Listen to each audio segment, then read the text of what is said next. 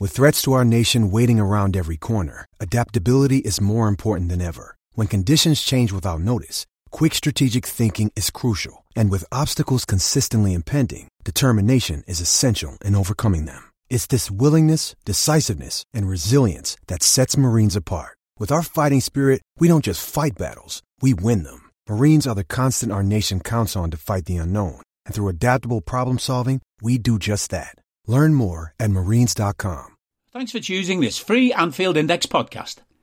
If you'd prefer to listen to this or any of our other shows without adverts, then now's the time to check out Anfield Index Pro. With AI Pro, you can supercharge your entire listening experience. You'll not only get all of our podcasts without the ads, but you'll have them far faster with our quick publish feature available exclusively for subscribers. AI Pro also puts you in the heart of our sound studio with an option to listen to many of our shows live and interact with the podcasters in real time as the shows are recording. Upgrading couldn't be easier. AI Pro is available on all popular podcast platforms, and we have our own apps for Apple and Android. Just head on over to AnfieldIndexPro.com and get started today. Hello and welcome to Daily Red, your lunchtime catch up on all things Liverpool FC on a Friday before Liverpool take on Luton in the Premier League on Sunday at Kenilworth Road. Jurgen has given his press conference today. He's given some updates. Uh, he said that Mo Salah is very positive about his Liverpool future, which is really good to hear. And, you know, fingers crossed, come summer, maybe there's a contract extension that can be worked out where we add another two years perhaps to Mo's deal. Would anybody be against that? I can't imagine anybody wouldn't want Mo Salah to extend his deal. I can't imagine it because look at what he's doing. Like this season, it's just obscene. The performance level. It's absolutely outrageous that this lad, who, when we signed him, there was a lot of doubters, including among our own fan base.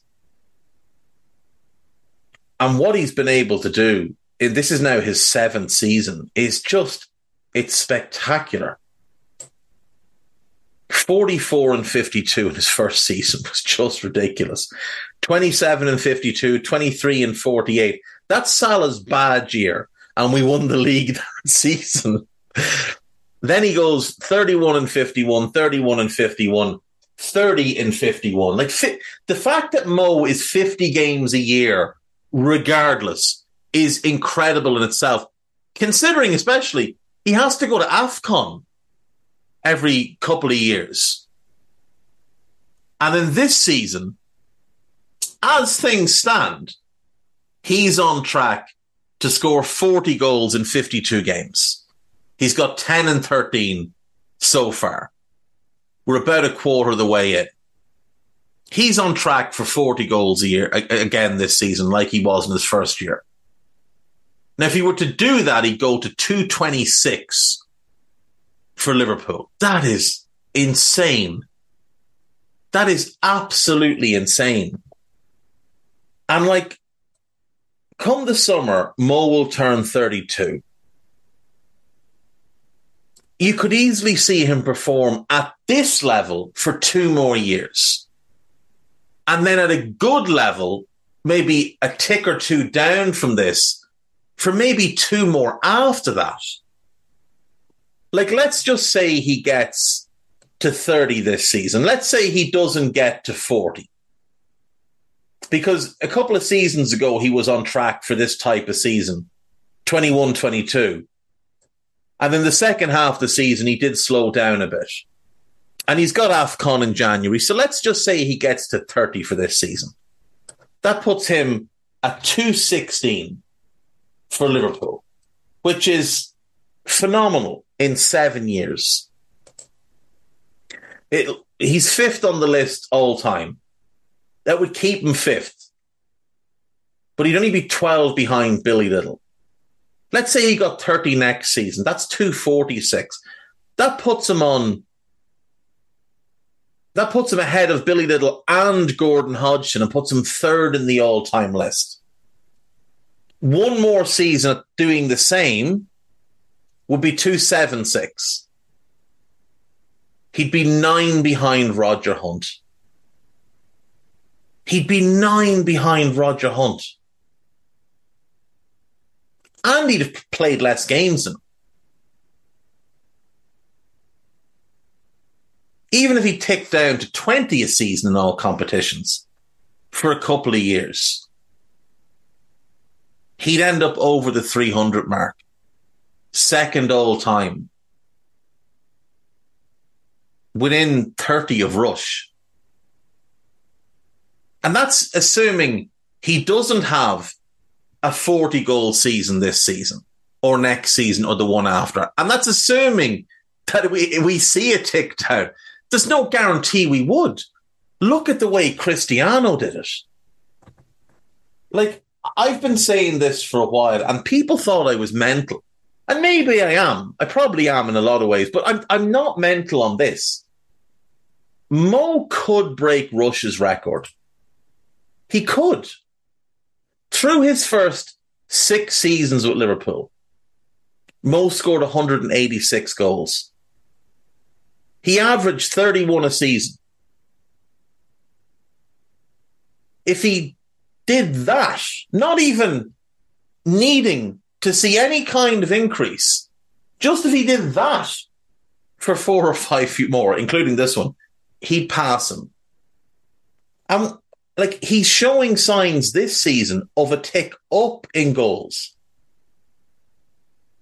If you look at what Cristiano was able to do, he turned 32, which is what Mo will be this summer, in early 2017. Scored 44 goals that year. The following year, he got 28, then 37, then 36. Like, and Mo, as an all round footballer and as a finisher, is better than him. He is. He is. Mo, Mo for me is a better footballer than Cristiano. Cristiano's a better goal scorer. But the reason he's a better goal scorer is because he shoots endlessly. If Mo took 11 shots a game like Cristiano and insisted on taking absolutely every free kick from all over the place, he'd be able to score 40, 45 a season. Now, what Cristiano did at Real between 2010 and 2016 is, out, outrageous. Like his worst season was 51 goals. His best was 60. You won't do that in the Premier League because the Premier League's a harder league to play in and we've got better defenders. That, that six year run is without doubt the single worst defensive spell that any of the major four leagues, Bundesliga, La Liga, Serie A, and the Premier League, has ever had. Defending, it wasn't even that it was optional. It was almost forbidden at that stage.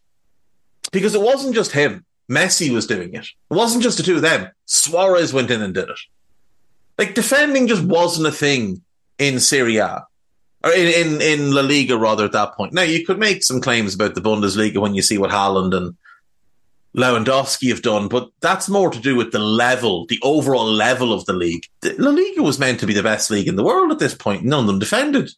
They were trying to claim Sergio Ramos was the best defender in the world. The guy wouldn't defend save his life.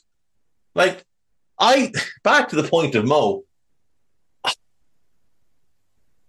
I do want us to just throw the money at him. I want him to chase history.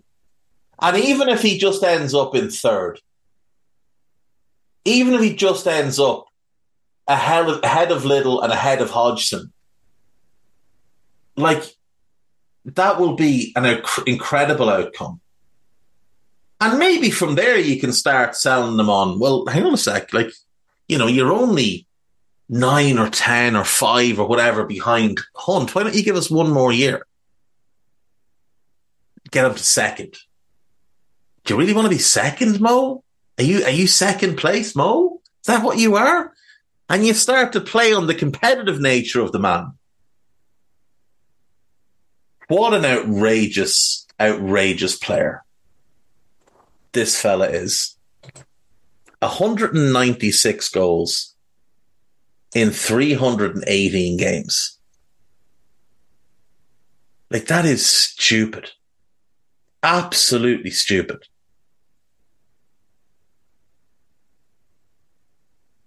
And when you factor in the creativity as well,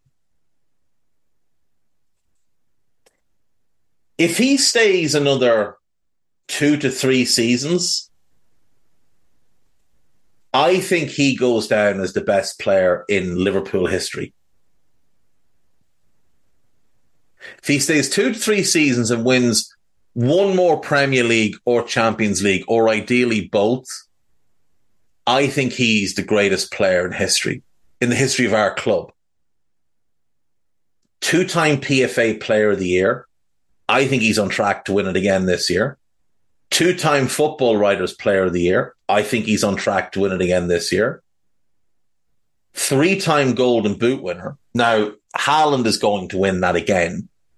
Despite the fact that Haaland will not play as well as Mo, he will score more goals because the whole City team is just set up for him. Premier League Player of the Season once, should have won it twice. Premier League Playmaker of the Season, top assister in a season. Like, that's outrageous. Three time PFA Team of the Year. It should have been four, but you know you have that. Uh, three-time Liverpool Players Player of the Year, PFA Fans Player of the Year three different times, including the COVID season. Like people forget how good he was that year. He's won the Puskas Award. He's won the Premier League Goal of the Season. Like it's just endless the the accolades this guy has won. African Player of the Decade, African Footballer of the Year twice, BBC's African Footballer of the Year twice on top of that. I'm assuming that the Globe Soccer Best Arab Player of the Year just it doesn't exist anymore because he only won that once, and there's just there's been nobody nearly as good since. So I, I I don't really understand, but like what he has done since joining us is outrageous. So hopefully there's conversations being had with him and his agent, and hopefully this summer they can trash out a deal that keeps him at Liverpool for next year and maybe two more after that, and then we see again what happens. Um, Jurgen Klopp has revealed the hopeful return date for Thiago following a setback in his recovery from hip surgery. Thiago was meant to be back two months ago. Jurgen's now saying it'll be the start of the new year. That's so weird. So, so weird.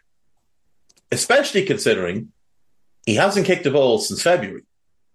So it'll be 11 months out for what was described at the time as a minor operation.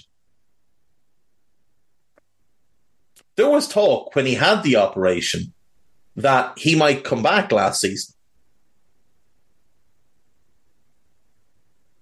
Bajcetic is training but he's not close to playing at the moment. Uh, it seems to be injury plus sort of growing issues, growing pains, or whatever. Um, get him on the stakes, get him on the weights with Mo, bring him back as a tank, and and let's go from there. Uh, what else do we have? Oh, Luis Diaz is back in training. No decision has been made yet whether he'll be involved against Luton. It would seem that that Jurgen has kind of hinted it will be Luis's decision uh, whether or not he will be involved. Um, so we're playing Luton. So what's our record like against Luton? Well, we don't play them very often for obvious reasons. They haven't been in the top flight since before the Premier League was brought into existence. They used to be a horrible place to go.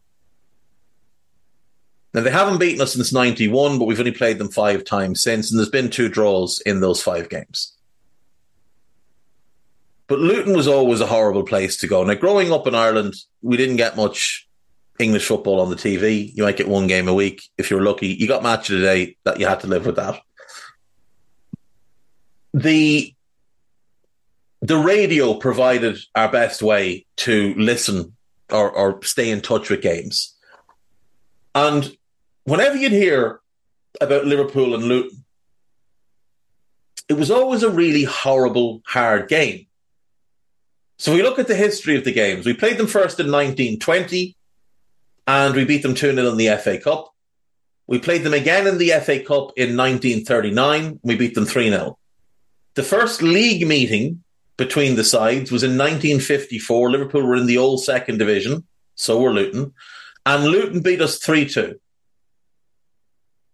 We played them again that season at Anfield and we drew 4 4. We played them again in 1960 in the second division. We drew 2 2 at Anfield. We lost 2 1 at Kenilworth Road. Bizarrely, and this is really bizarre, we played both league fixtures against them a week apart, home and away. Maybe that was something they were trialing, I don't know, but that's what took place. Uh, we played them in the League Cup that season too, and we drew 2 1. Sorry, we drew 2 1. We drew 1 1. Looking at something else. We drew 1 1 uh, at Anfield. But then we went to Kenilworth Road and we beat them 5 2. So that was our first win against them since 1939. Uh, in truth, it was our first win against them in six games. Then in 1961, we played them again. We were Division Two. We played them uh, at Anfield, drew 1 1, played them at Kenilworth Road. They beat us 1 0. So they have had the best of this up to that point but we didn't see them again until 1974, by which time we were a very different club and a very different animal. So 1974, we played them twice in the league. We win 2 1 away, we win 2 0 at home. We don't see them again until 1982. We draw 3 3 at Anfield and we beat them 3 1 down at Kenilworth. We played them again in 83 84. We beat them 6 0 at Anfield but draw 0 0 away. Uh, 84 85, we win the away game 2 1. We beat them at Anfield 1 0. We played both games before the turn of the year that year, too. 85 86, we played them at Anfield and beat them 3 2. We played them at Kenilworth Road and we beat them 1 0. 86 87, they beat us 4 1 at Kenilworth Road in the first league contest. Then we drew them in the FA Cup, nil nil. In a replay at Anfield, nil nil. And in a second replay down at Kenilworth Road, they beat us 3 0. Bear in mind, we'd won the FA Cup the year before. We would get to the final the year after that and win it again the year after that. So that was a disappointment to go out in the, in the third round. Coventry won the FA Cup, I believe, that year, 87. Um, in the second league meeting of that year, we did beat them 2 0 at Anfield.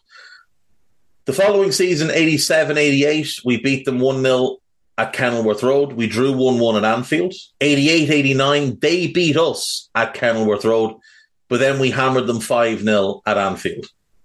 89 90, 0 0 at Kenilworth, 2 2 at Anfield. 90 91, 4 0 at Anfield, 3 1 at Kenilworth Road. This is around the time I'm talking about 80, 89, 90, 91. This is when I would have been. My dad used to work uh, for a company that maintained fire extinguishers and hoses and all kinds of, you know, fire extinguishing equipment. And uh, he was both salesman and serviceman. So one of his things that he had to do was travel around Ireland in a van, fixing and servicing fire extinguishers and hoses and, and all the rest, blankets and fire blankets and whatever else. So over Saturday, if I was with my dad that weekend, I would go with him and we would go all over the country and we'd always have the radio on listening to the football. And these are the type of memories that just stick in my head of hearing about Liverpool drawing or losing at Kenilworth Road and my dad ranting endlessly about plastic pitches and tiny little grounds. And I had no idea what he meant by a plastic pitch at that point. I, I was very confused by what he was talking about.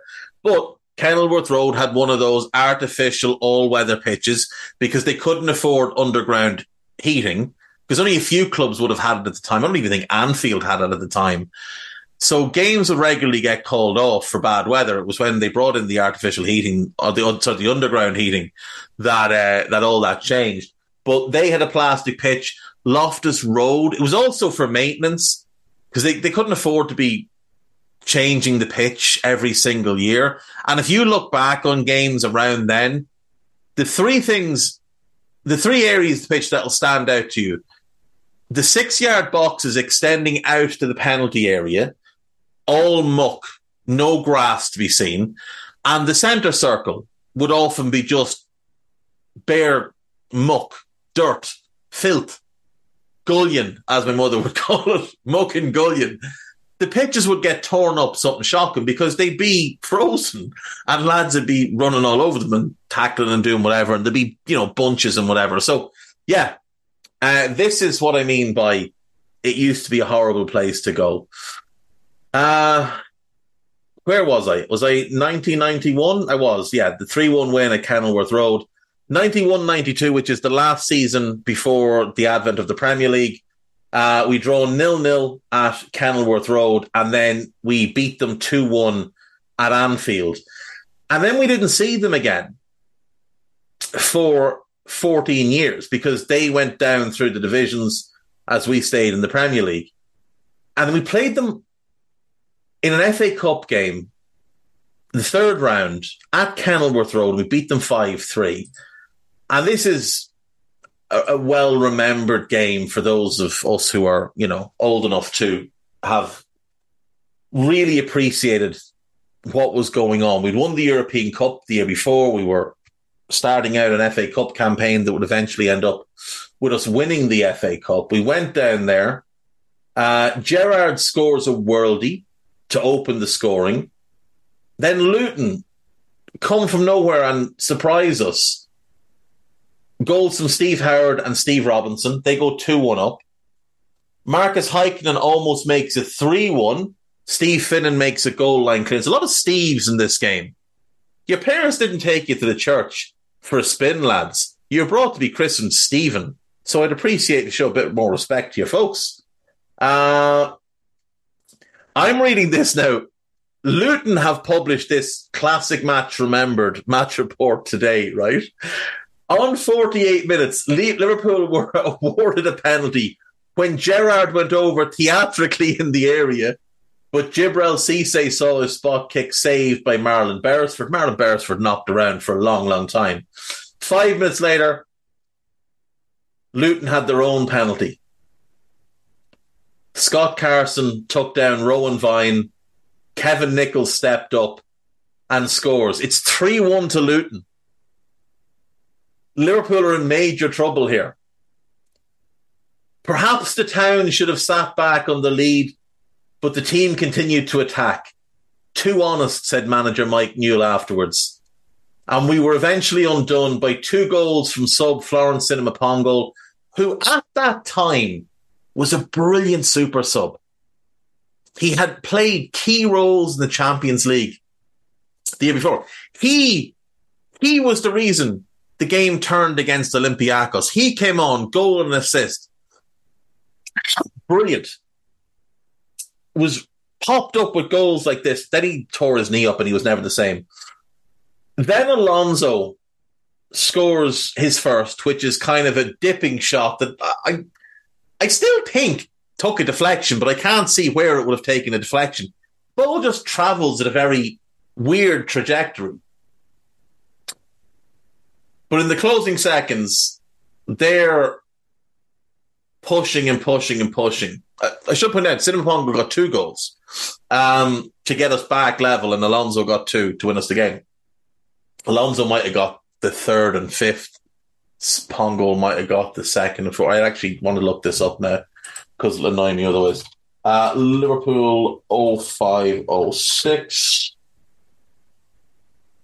da, da, da, match results, FA Cup.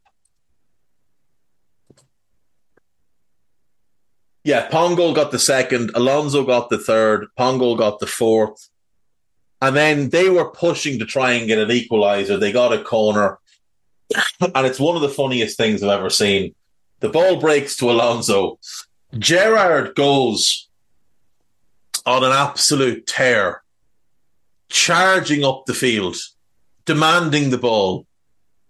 Alonso shoots. Gerrard turns round to have a good old moan at him and then realizes the ball is going in and his entire demeanour changed.